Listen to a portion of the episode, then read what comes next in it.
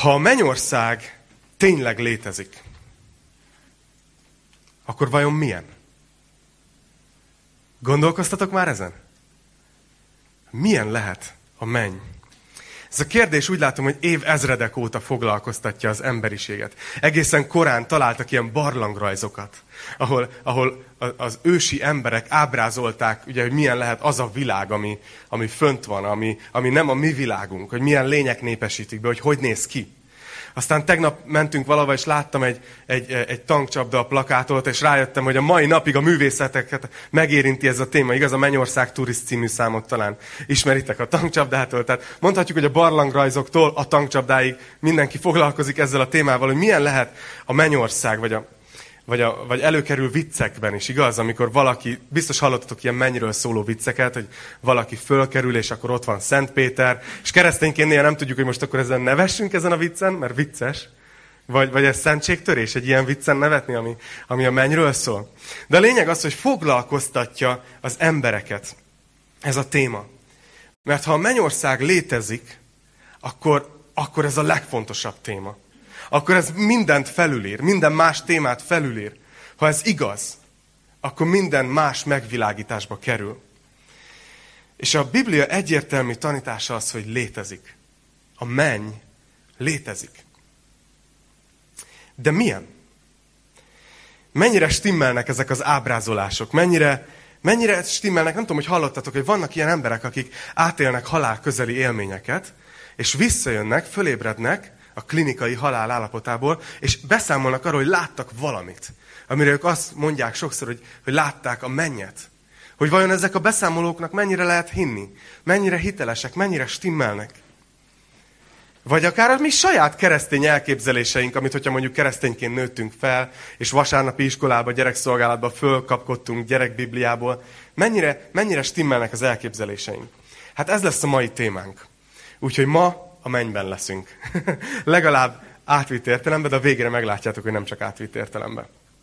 Ugye a jelenések könyvét tanulmányozzuk hétről hétre, és mondtam nektek, hogy három nagy szerkezeti egysége van a jelenések könyvének. Az egyik az az első fejezet, ami János találkozása Jézus Krisztussal. János kap egy látomást, és találkozik Jézus Krisztussal. Ez az első szerkezeti egység, ahogy leírja, hogy hogy nézett ki, miről beszéltek. A második szerkezeti egysége a jelenések könyvének az a második, harmadik fejezet, ahol hét levél található, amelyek profétikusan az egész egyház történelmet, a gyülekezetnek az egész korát leírják és lefestik, és végig tanulmányoztuk ezt az elmúlt hónapokban, úgyhogy nyugodtan keressétek meg, ha esetleg most vagy itt először, és mondod, hogy á, ez engem is érdekelne, akkor golgotakistarcsa.hu, és ott van, ott van az összes tanítás. És a harmadik szerkezeti egység, és ezzel foglalkozik a könyvnek a leghosszabb része, ami ez után következik. Innentől igazán skifi a jelenések könyve. Hogy mi van a gyülekezet kora után. Hogy lesz ez? És ezzel fogjuk uh, ma, ezt fogjuk ma elkezdeni. Innen válik a jelenések könyve, hogy igazán rázóssá. Lehet, hogy ezt vártátok, mert valaki mondta nekem, hogy leveleket még csak úgy eltanítgatod. De utána, most jön, a, most jön az a rész, jó, ami, ami utána jön. Honnan tudom, hogy innen kezdődik a negyedik rész elejétől az, a, a, a, az ezek után korszaka, a gyülekezet korszaka utáni korszak? Nézzétek, azért, mert az van írva a jelenések négy egyben, hogy ezek után. Így kezdődik. Tudod, Isten segített az ilyen egyszerű bibliatanítóknak, mint én. Ne, ne akadjak nagyon el. Na, hogyha van nálatok biblia, akkor jelenések négy, és kezdjük el a tanulmányozását. Ezt a fejezetet fogjuk ma végigvenni. Ezek után láttam, hogy íme nyitva van egy ajtó a mennyben. És az előbbi hang, amelyet olyannak hallottam, mint egy trombitáét, beszél velem, és így szól. Jöjj fel ide, és megmutatom neked azokat, amiknek ezután meg kell történniük. Azonnal elragadtattam lélekben. Itt megállok. Egy kis környezet erről a pár versről. Látjátok, a konkrét cselekmény, ami itt történik, az az, hogy miután János leírta a hét levelet, a hét gyülekezetnek, azt mondja, hogy egyszer csak látta, egy látomást lát, hogy nyitva van egy ajtó a mennyben. és hall egy hangot, ugyanazt a hangot, amit már ismert, ami ugye olyan volt, mint egy trombita, és tudjuk, hogy ez Jézusnak a hangja volt, ezt már találkoztunk az első fejezetben, hall egy hangot, és azt mondja neki, hogy gyere fel ide, ahol az a nyitott ajtó van. És azt mondja, hogy meg akarja mutatni neki azokat, amik ezek után kell megtörténni, amelyeknek ezek után kell megtörténniük. És hívja fel Jánost, hogy jöjjön fel, és azt mondja a következő vers, hogy azonnal elragadtattam lélekben. Szóval itt azt látjuk, hogy János, mintha innentől kezdve nem csak egy látomást látna, hanem elragadtatik, olyan, mint hogyha részévé válna ennek az eseménynek, hogy részt vesz, konkrétan átéli azt, ami történik vele. És meg is érkeztünk ezzel az első nagy témánkhoz, az első skifi témához. Múlt héten már utaltam erre. A, a nagy kérdés az az, hogy oké, okay, hogy most János látni fogja a mennyet, és vissza fogunk ide térni. De hogy kerülhet valaki a mennybe? Hogy, úgy, ne, nem úgy gondolom, hogy mit kell ahhoz tenni, vagy mit, nem tudom, tudjuk, hogy mit nem kell tenni. De hogy, de hogy mi a módja, hogy valaki oda jusson a mennybe? És azt látjuk a Bibliában, hogy két módon kerülhet valaki a mennybe. Az első, az ugye teljesen természetes, a, a halál. ha valaki meghal, nagyon érdekes, hogy a Bibliában úgy tűnik, hogy van egy várakozási hely azoknak, akik, akik nem hittek Krisztusban, vagy Krisztus előtt éltek, van egy, van egy várakozási hely az ítéletig. Viszont azt is látjuk Pálapostól leveleiből nagyon egyértelműen, hogy aki keresztényként hal meg, úgy hal meg, hogy hisz Jézus Krisztusban, tudja, hogy Jézus Krisztus az ő megváltója, az, az nem, semmilyen várakozási helyre nem megy, hanem egyből az Úr jelenlétébe kerül. Egyből ott van a lelke az Úrral. Pál mondja ezt, hogy, hogy hát most nem tudom, hogy mit döntsek, mintha te döntésed lenne, Pál. Tudod, tehát érdekeseket ír, hogy, hogy igazából miattatok hasznosabb, ha itt maradok, de közben szeretnék elköltözni is, mert az úrral lenni mindennél jobb. Nem azt mondja, hogy szeretnék elköltözni, mert lehúzok egy pár száz évet a várakozási helyen, és aztán majd az úrhoz kerülök, hanem azt mondja, hogy távol lenni a testtől, az jelen lenni az úrnál. Tehát a keresztényként, ha mi most bármelyikünk hiszel Jézus Krisztus és meghalsz, akkor én hiszem, hogy a lelked azonnal Isten jelenlétébe kerül. Ha valaki szeretne otthon utána nézni, írjátok fel 2 Korintus 5, 6-tól 8-ig, Filippi 1, 23, és tanulmányozzátok ezeket a verseket. De van egy másik módja is, hogy hogy lehet a mennybe kerülni. És ez az, amiről szeretnék itt beszélni. És ez az, amire azt mondtam, hogy skifi. Úgy tűnik, hogy lesznek emberek, akik nem halnak még meg, amikor véget ér a gyülekezet kora. És hogy velük mi történik, ők úgy tűnik részt vesznek egy olyan eseményben, amit a Biblia úgy nevez, hogy elragadtatás. Föl, szeretnék felolvasni egy másik részéből a Bibliának, 1 Tesszalonika 4.15-ből egy pár, től egy pár verset. Ezt mondja Pálapostól a keresztényeknek. Nézzétek! Azt pedig az Úr igéjével mondjuk nektek, hogy mi, akik élünk és megmaradunk az Úr eljöveteléig, nem fogjuk megelőzni az elhunytakat. Mert amint felhangzik a riadó hangja, a főangyal szava és az Isten harsonája. Beugrik az a trombita jelenések könyvében? Amint felhangzik az Isten harsonája, maga az Úr fog alászállani a mennyből, és először feltámadnak a Krisztusban elhunytak, azután mi, akik élünk és megmaradunk, velük együtt elragadtatunk a felhőkön az Úr fogadásába a levegőbe, és így mindenkor az Úrral leszünk. Ez nagyon érdekes. Azt mondja, hogy, hogy mi, akik megmaradunk az Úr eljöveteléig, minket, mi nem fogjuk megelőzni azokat, akik elhunytak, hanem feltámadnak, akik Krisztusban hunytak meg, és mi is elváltozunk, és, és elragadtatunk. Egy másik részben is olvasunk erről, mert nagyon fontos, hogy ne építsünk egy nagyon fontos tanítást csak egyetlen iger részre. De van máshol is erről szó. 1 Korintus 15, 51. verstől. Ezt mondja, nézzétek, Pál. Íme titkot mondok nektek. Nem fogunk ugyan minnyáján meghalni, de minnyáján el fogunk változni. Hirtelen egy szempillantás alatt az utolsó harsona szóra. Mert meg fog szólalni a harsona, és a halottak feltámadnak romolhatatlanságban, mi pedig elváltozunk. Szóval ahogy én látom az igében, bár akik keresztényként haltak meg, azoknak a lelke Istennél van, de lesz egy pont, amikor bekövetkezik az elragadtatás, és ezen a ponton feltámadnak azok, akik Krisztusban haltak meg, és, és nem, nem, ne úgy képzeljétek el, hogy egy ilyen, ilyen zombi apokalipszis. Tudjátok, hogy ilyen kijönnek a sírból ilyen, ilyen, ilyen zúzós zene, és akkor így puf, egy kéz kijön a sírból, és kimászik. Ne, ne így képzeljétek el. Jézus, amikor feltámadt a halálból húsvétkor, akkor emlékeztek, hogy, hogy milyen testbe jött ki. Megdicsőült testben. Ami ugyanúgy fizikai test volt, mert meg tudta enni a halacskát. Igaz? Fish and chips. Az volt a reggel, reggeli, feltámadás reggelén de ugyanakkor átment a falon. Tehát nem, nem kötötte, kötötte őt a fizikai ö, korlát. És a Biblia arról beszél, hogy mi egyszer egy ugyanilyen megdicsőült testet fogunk kapni, és ezzel megyünk a mennybe. Tehát ha esetleg azt gondoltad, hogy a menny az olyan lesz, hogy ilyen lelkek így lebegnek, így a, a felhők, meg ilyen kis angyalkák leszünk, az Hollywood, jó? Tehát az, ne, az nem a Biblia. De a lényeg az, hogy azt mondja, hogy lesz egy elragadtatás, amikor, amikor akik feltámadnak ezzel a megdicsőült testtel, mi is megkapjuk ezt a megdicsőült testet, és elragadtatunk. És nem, ilyen, nem úgy kell elképzelni, mint hogy vannak ilyen animációk, hogy így, hogy így, így szállnak föl az emberek az égbe, hanem azt mondja az ige, hogy egy szempillantás. Az egy másod, másodpercnek a, a töredéke. Annyi idő alatt fog ez az egész megtörténni. Van egy vita arról, mielőtt tovább megyünk erről, szeretnék egy kicsit beszélni, hogy mikor kerül sor az elragadtatásra. Hát nem most fogjuk megoldani ezt a vitát, mert erről évszázadok óta vitatkoznak a teológusok.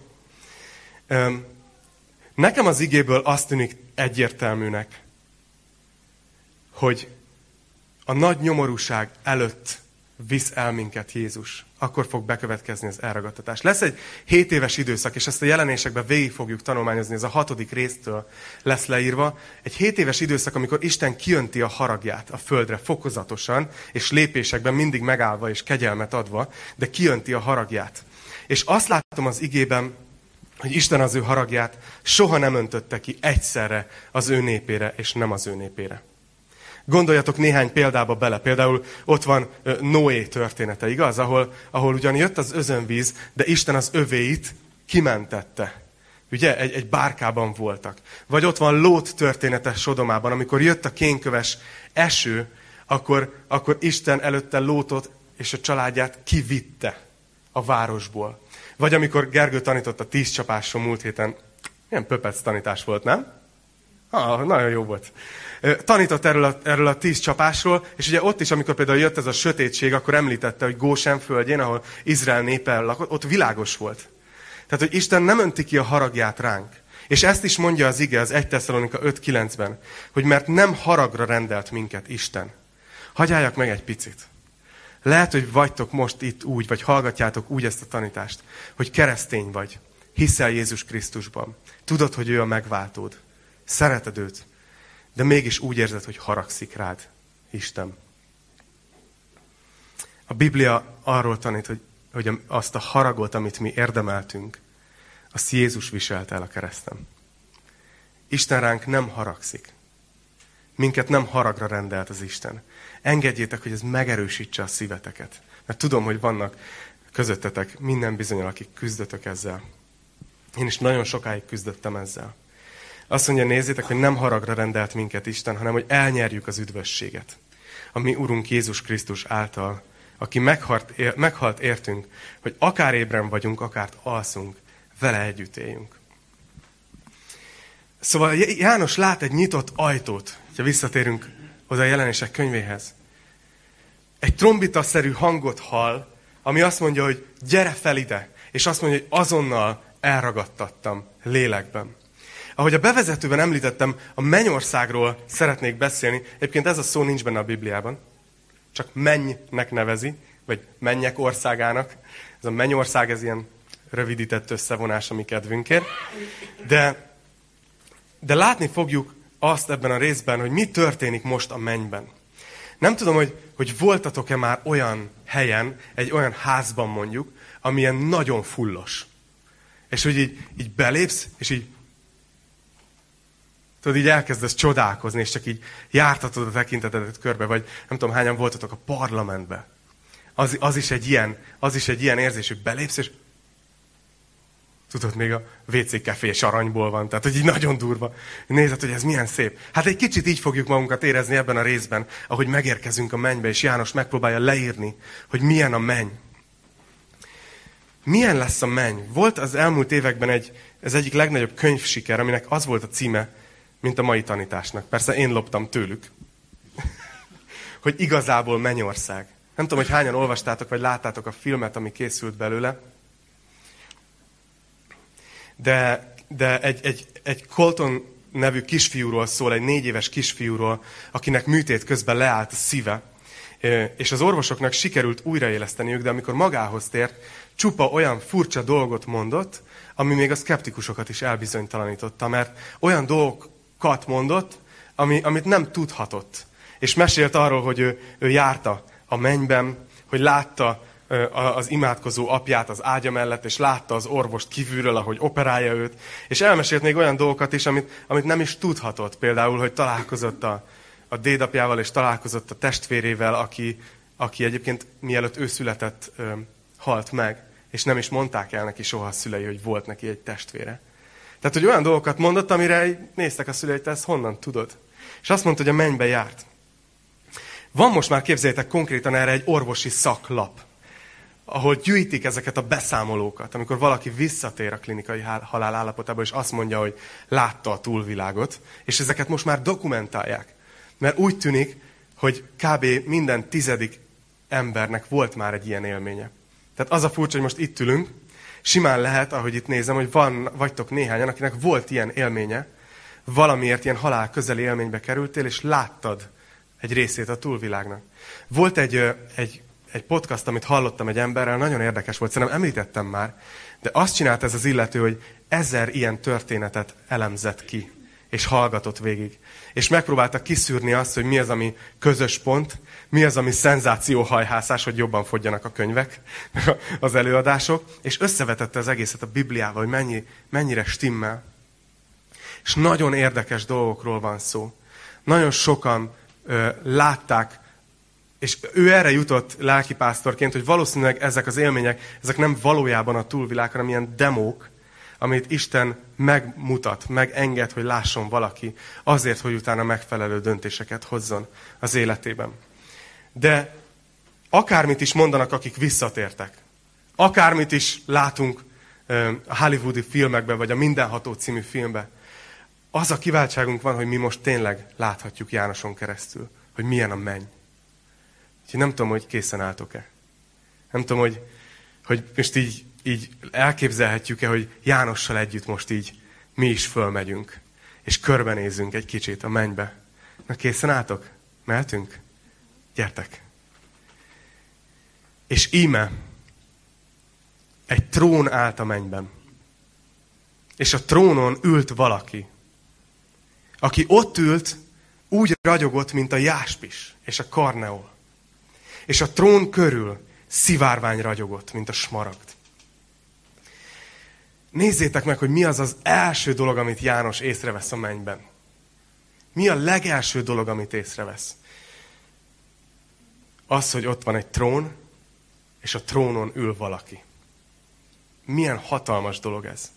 És látjátok, hogy küzdködik a szavakkal, hogy, hogy ragyogott, és ilyen drága köveket, drága kőneveket mond, hogy olyan színű volt kb. De látszik, hogy küzdködik a szavakkal, hogy hogyan írja le azt, amit lát.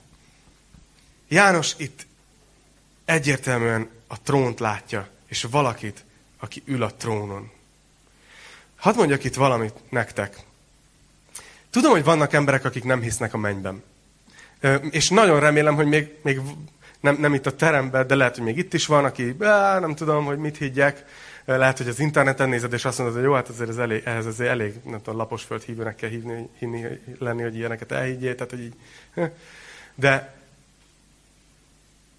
vannak, akik viszont nem utasítják el a mennynek a gondolatát, de egy nagyon furcsa módon látják a mennyet. És azért akarnak a mennybe jutni, mert például, mert akkor ott nem lesz fájdalom. Hogy megkérdezel valakit, hogy szeretnél a mennybe jutni? Persze, mert szeretnék találkozni a családtagjaimmal, akik, aki már nem lehet közöttünk, akik már nem lehetnek közöttünk. Nem, macskákról nem olvasunk, hogy a mennybe jutnának.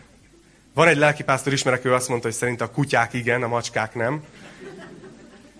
Szerintem ez, ebben nem menjünk most bele.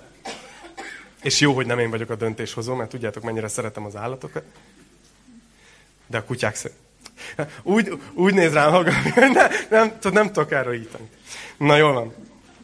Vannak, akik azért szeretnének a mennybe jutni, mert azt mondják, hogy ott végre élvezni fogjuk az életet, ott végre nem lesz semmi, ami, ami rossz, ami fájdalom, ami könyv, ez végre nagyon buli lesz.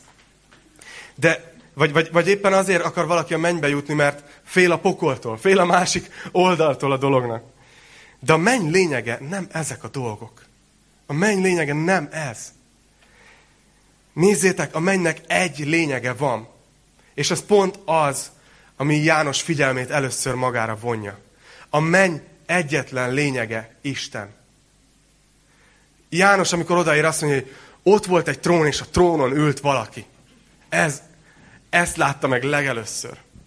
Hagy kérdezzem meg tőletek, ha most úgy ültök itt, nem tudom, hogy lehet, hogy kérdeztetek ilyet, hányan szeretnétek a mennybe jutni? Oké, okay. ezt ilyen tornának is szántam. Kapcsolódik ehhez. Ott, ott, van, ott van, láttam egy ilyen videót, interjúkat készített valaki az utcán, emberektől megkérdezte, hogy, hogy szerinted a, a mennybe fogsz-e jutni, és, hogy, hogy, hogy, és nagyon érdekes, hogy az általános közvélekedés az az volt, hogy persze, persze, hogy a mennybe szeretnék jutni, és kérdezték, hogy, hogy, hogy és miért, és mondta, hogy hát azért, mert tehát, hogy az emberek 95%-a azt mondta erre a kérés, hogy hát azért nem vagyok annyira rossz ember. Tehát, hogy az érződött a válaszból, hogy azért hát mégiscsak, mégiscsak megérdemlem, mert nem vagyok egy, egy rossz ember. A Bibliában viszont azt látjuk, hogy Isten, figyelj, lehet, hogy ezt valakit sokkolni fog ma reggel, hogy Isten nem a jó embereket viszi a mennybe. Ezt tudtátok? Ne, nem, nem a jó emberek a mennybe mennek, a rossz emberek a pokolba. Nem, ez nem egy bibliai gondolat. Hanem azt látjuk, ugye, ugye írja, hogy, hogy Isten szemei áttekintik az egész földet. És nem azt mondja, hogy és keresi a jó embereket, akik elég jók ahhoz, hogy a mennybe lehessen őket vinni hanem nézzétek, azt mondja a 2 Krónika 16.9, hogy mert az Úr szemei áttekintik az egész földet, és megmutatja erejét azoknak, akik tiszta szívvel az övéi. Ha egy gondolatot jegyeztek meg a mai tanításban, az legyen ez, hogy Isten nem a jó embereket viszi a mennybe, hanem az övéit. Akik az övé. Hadd kérdezzem meg tőled, itt ma reggel, hogy az övé vagy. Mert ez, ez az egyetlen fontos kérdés, ami van. Annyira sok ember akar a mennybe jutni, de úgy látom, hogy nagyon sokszor, és én se vagyok kivétel, nagyon sokszor önzőek a motivációink. Olyan sokan úgy érzik, még úgy is érzik, hogy ez jár nekik, mint valami wellness nyaralás egy hajtós időszak után. Tudod, hogy ó, lehúztam ezt a 80 évet a földön, de most már azért minimum, hogy Isten legalább vigyen a mennybe, mert még ezek után még durvább jön, akkor az nagyon durva. Mint, a, mint ahogy járna nekünk a menny, igaz? Isten nem tartozik senkinek semmivel. Isten nem tartozik neked sem semmivel. De ő úgy döntött a jó kedvéből, hogyha az övé vagy, akkor elvisz téged a mennybe.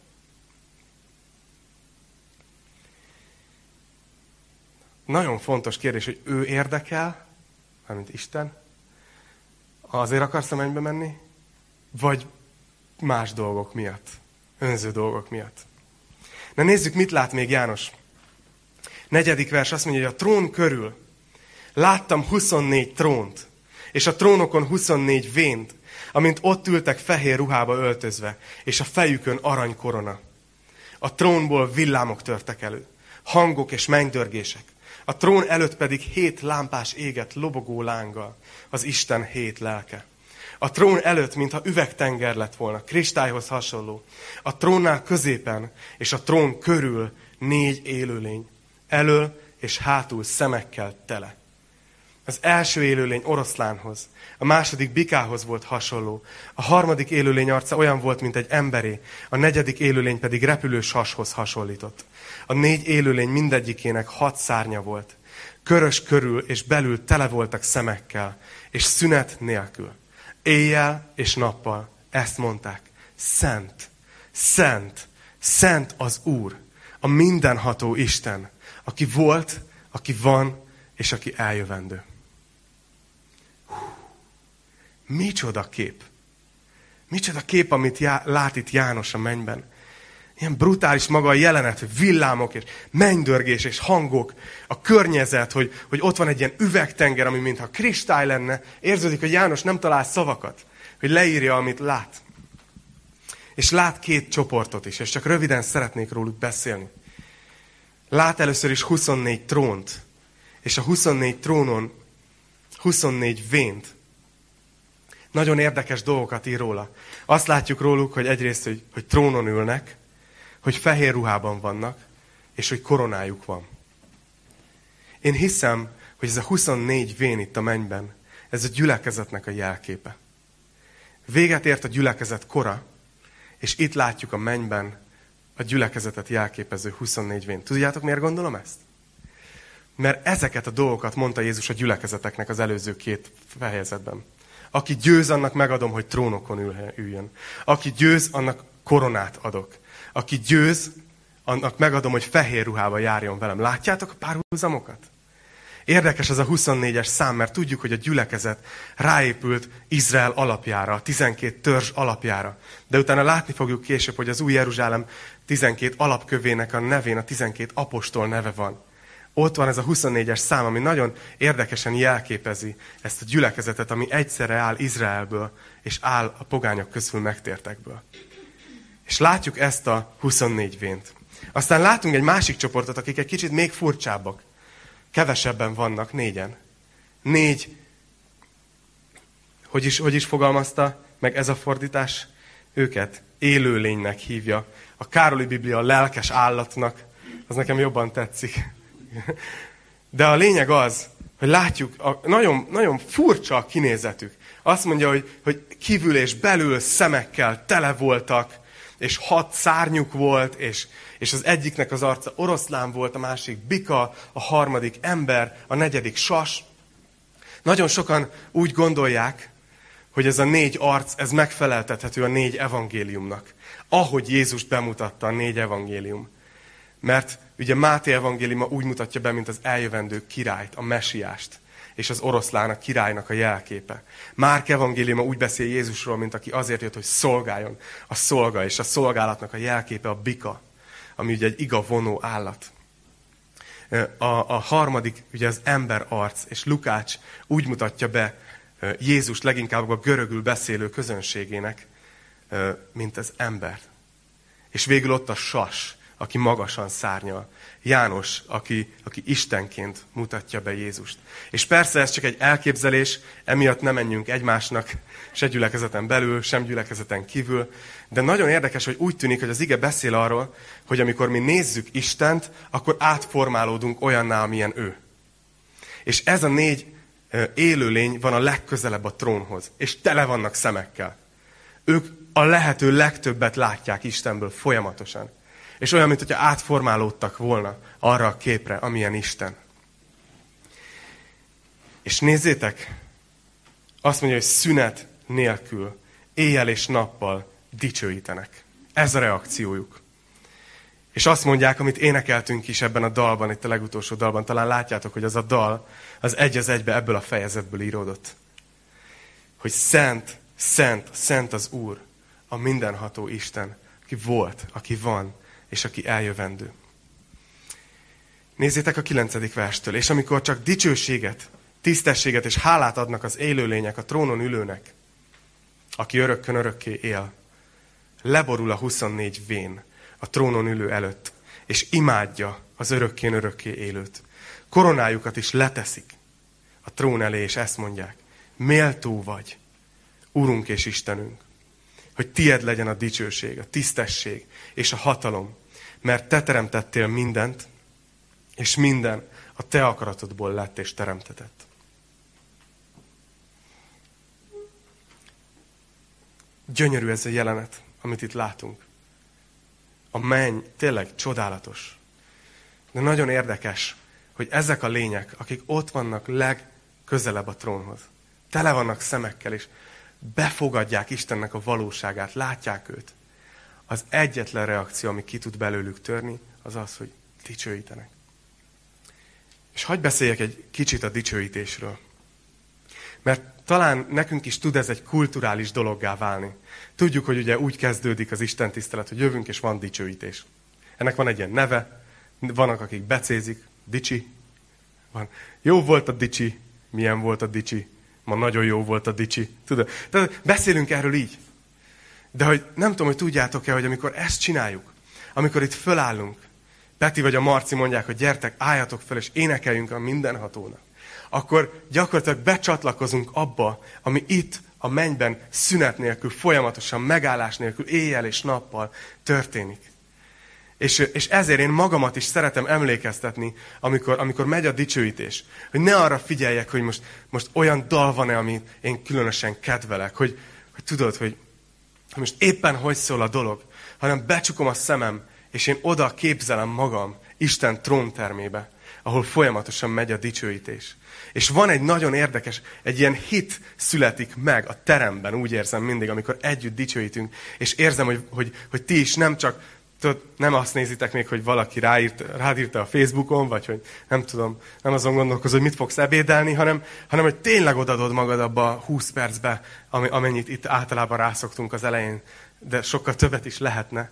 Hogy tényleg így, amikor így odadjuk magunkat, és szívből dicsőítjük a Istent, a szívünkből, akár tudunk énekelni, akár nem tudunk énekelni, de tényleg becsatlakozunk ebbe a mennyei történésbe, akkor itt történik valami a terembe. És azért szeretem azt, hogy utána szoktuk hozni az imakéréseket. Mert, mert azt mondja az ige, hogy Isten az ő dics- népének a dicséretek között van, ott lakik. Hogy szó szerint Isten közénk jön, és megtapasztaljuk őt.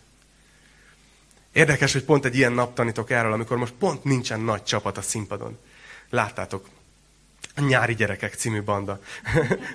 Volt ma a dicsőítés vezető, Tomi és a Peti. Tudjátok, van női konferencia, azt mondta, hogy a lánytagok a csapatból elmentek lelki wellnessre. A Robi pedig gyengélkedik, hogyha nézed, akkor küldjük az energiát, jobbulást. És de a dicsőítés az nem attól lesz mély, hogy nagy csapat van a színpadon. A dicsőítés nem attól lesz mély, hogy, hogy a hangosítós jól csinálja a dolgát, és több vízhangot tesz rá, tudod, a, a hangszerekre. Vagy hogy, vagy hogy mennyire szólnak jól a hangfalak, vagy hogy mennyire jó az akusztika. Ezek mind fontos dolgok, és több fejlesszük ezeket a dolgokat, igaz, Peti? Folyamatosan dolgozunk ezen.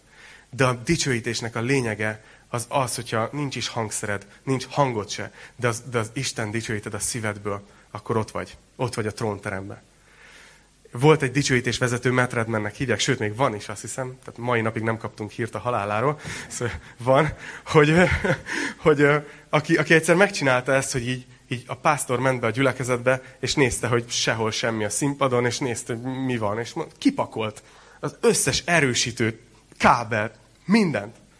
És azt mondta, hogy most egy szál gitár lesz, és a gyülekezet. És visszamegyünk a dicsőítésnek a szívéhez. Amikor nem arról szól, hogy hogy hangzik ez, vagy, vagy milyen nagy a produkció, hanem vissza a szívéhez. És félre ne értsétek, mi szeretjük azt, hogyha jól szól. De a dicsőítésnek a lényege az ez, amikor valaki becsatlakozik a mennyei dicsőítésbe. Úgyhogy legközelebb, amikor dicsőítünk, az pár perc múlva lesz, gondoljatok erre. Gondoljatok erre.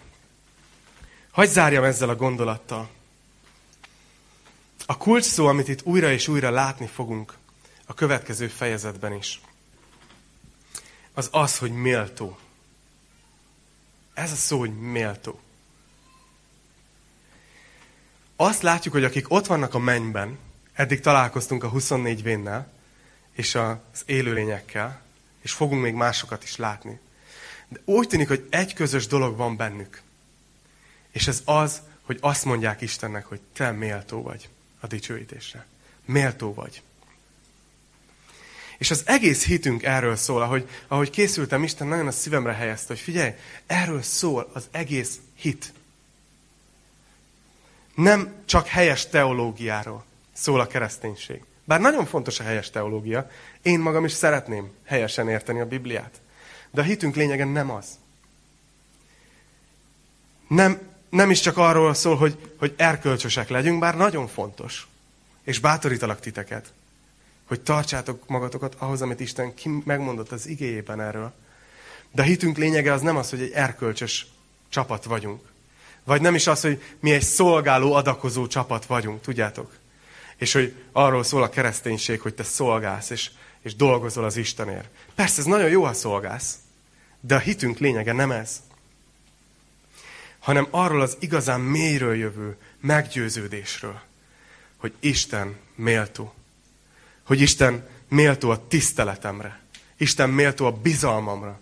Isten méltó a szeretetemre. Isten méltó arra, hogy első helyen legyen az életemben. Az azt jelenti, hogy magam előtt. Hogy Isten méltó ezekre. És úgy tűnik, hogy talán ez az a dolog, ami, ami ketté választja az embereket.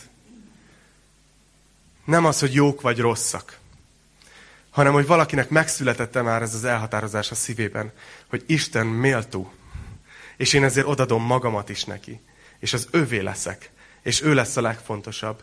Vagy a másik, ahol, ahol azt mondjuk, hogy nem, az életem az enyém. Majd én csinálom, amit én szeretnék, ami az én tervem. Sőt, kontrollálom a, a sorsomat.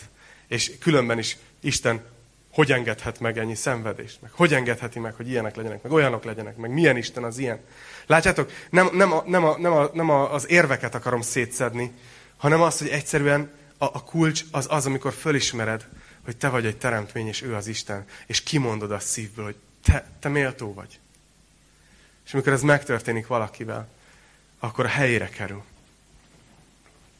És az volt az imám, ahogy készültem, hogy, hogy ez a tanítás alatt, hogy beszélek a mennyről, ahogy mutatom, ahogy János leírja a mennyet, ez a, ez a meggyőződés növekedjen a ti szívetekben is. Növekedjen a szívetekben a trónon ülő. Az a személy, aki ott ül. És hogyha ezzel a meggyőződéssel élünk, akkor azt gondolom, hogy valójában már itt megtapasztalhatjuk a mennyet. Hiszen már itt élhetünk úgy, hogy Uram, Te méltó vagy. Már itt lehetünk Isten jelenlétében. Ami ki fog teljesedni majd azon a napon. Hát látni fogjuk azt, hogy itt most láttuk ugye a trónon ülőt, és láttuk az Isten hét lelkét. Láttuk az atyát, és láttuk a szent lelket. Nem tudom, hogy nektek nincs-e hiányérzetetek. Valaki még mint a hiányozna ebből a trónteremből. Hol van Jézus? A következő fejezetben fogjuk őt látni, ahogy megjelenik itt a trónteremben. És ez dicsőséges lesz, már csak hetet kell aludni.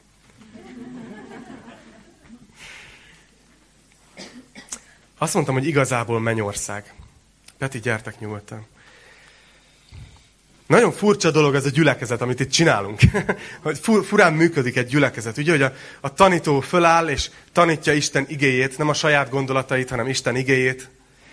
És a hallgató pedig eldönti, hogy ezt elfogadja vagy sem. És mind a két helyen, a tanítóban és a hallgatóban is a Szentlélek munkálkodik. Én, hogy el tudjam nyökögni azt, amit, amit el kell mondanom, és a ti szíveteknél is ott van a Szentlélek, és győz meg titeket arról, hogy amit mondok, az igaz-e vagy sem. És ez nagyon fontos, és nagyon, nagyon tudatába vagyok ennek, amikor tanítok, hogy nem az én illusztrációim, nem az én gondolataim lesznek azok, amik elvégzik a munkát, hanem a Szentlélek, ami fogja az igét és beleteszi a szívetekbe. És ezért mindig egy ilyen várakozással vagyok, hogy Uram, mit csinálsz most itt a teremben? Mit csinálsz azoknak a szívében, akik hallgatják? De lehet, hogy vagytok ma itt néhányan, vagy valakik, akik az interneten keresztül nézitek, akár élőben, akár később felvételről, akik ma éreztétek először azt, hogy Isten hív titeket. Lehet, hogy vagytok, akik ma éreztétek először azt, hogy amikor föltettem azt a kérdést, hogy te az övé vagy, akkor, akkor úgy érezted, hogy nem tudsz erre egy egyértelmű igennel válaszolni. De lehet, hogy szeretnél. Lehet, hogy ott van benned, hogy annyira jó lenne igent mondani erre. A mennyben azok lesznek ott, akik, akik az övéi. Hadd kérdezzem meg ezt ma így mindenkitől, hogy te, te az övé vagy.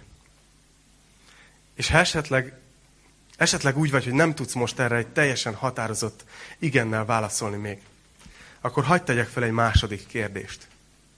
Az, hogy szeretnél az övé lenni? Mert ha szeretnél, akkor ez egyetlen imába kerül. egy döntésbe a szívedből, amikor Istennek azt mondod, hogy mostantól odadom az életemet neked, és a tied leszek. És én szeretném azzal befejezni a tanítást, hogy imádkozunk, és fogjuk utána venni az úrvacsorát, amiben emlékezünk Jézus halálára és feltámadására, a megváltásunkra, a kegyelemre, az evangéliumra. Szeretnék azért is imádkozni, hogyha van akár csak egy ember itt a teremben, aki ma szeretné ezt a döntést meghozni, hogy ő szeretné, szeretne Istené lenni, akkor fogok mondani egy imát, és kérlek, hogy imádkozd majd ezt magadba velem. És hiszem, hogy a Szentlélek jön, és így rád nyom egy pecsétet ebben a pillanatban, hogy te az enyém vagy. És onnantól kezdve kimehetsz úgy ezen az ajtón ma, hogy tudhatod, hogy Istené vagy. Tudhatod, hogy ez, amit ma tanulmányoztunk, ez nem csak egy prospektus volt, ami, ahova soha nem fogsz eljutni. Vagy nem biztos. Hanem tudhatod, hogy el fogsz oda jutni a mennybe. Úgyhogy gyertek, imádkozzunk. Uram, köszönöm neked azt, hogy a te igéd az élő és ható, és a mai napig a szívünkhöz hozzányúl és átalakít dolgokat. Köszönjük, hogy tanítasz minket. Köszönjük, hogy a te igéd az, az munkálkodik a szívünkben. Bátorít, amikor kell, néha kihívás elé állít. Éppen emlékeztet fontos dolgokra. Vagy akár újjászül minket. Azáltal, hogy felismerjük, hogy szükségünk van rád. Uram, szeretnék imádkozni most mindenkiért, akihez csak eljut a hangom. Hogy, hogy aki van úgy, hogy még nem a tied, kérlek, hogy most Szentlélek, mutass rá szívében arra, hogy szüksége van rád. És kérlek, erősítsd meg, hogy meg tudja hozni ezt a döntést ma, hogy odaadja neked az életét. Hogyha esetleg itt vagy a teremben, vagy nézed ezt, és szeretnél ma egy ilyen döntést hozni, hogy odadod magad Istennek. Ezt a Biblia úgy is nevezi, hogy megtérés. Akkor kérlek, hogy magadban imádkozd velem ezt az imát. És Isten hallja. Isten ide figyel, és Isten hallani fogja, amit te mondasz a szívedben. Mondd ezt velem. Mennyei atyám, köszönöm, hogy szeretsz engem. Megértettem, hogy szeretsz. De megértettem azt is, hogy bűnös vagyok előtted. Mert öncélúan, önfejűen éltem az életemet. De ma szeretnék egy döntést hozni. Krisztus, elhiszem, hogy értem haltál meg a keresztem. Elhiszem, hogy minden bűnömet felvitted a keresztre. És szeretnélek ma kérni, hogy bocsásd meg a bűneimet. Adj nekem egy új kezdetet. Mai nappal úgy döntök, hogy odadom neked az életemet. Hiszem, hogy meghaltál. Hiszem, hogy feltámadtál. Kérlek, gyere az életembe, és legyél a mai naptól kezdve mindvégig a megváltóm, az Istenem, az Uram és a barátom. Köszönöm, hogy meghallgattál, köszönöm, hogy megbocsátottál, köszönöm, hogy új életet adtál. Többé nem vagyok a régi. A mai nap egy új kezdet. Jézus nevében. Amen. Amen.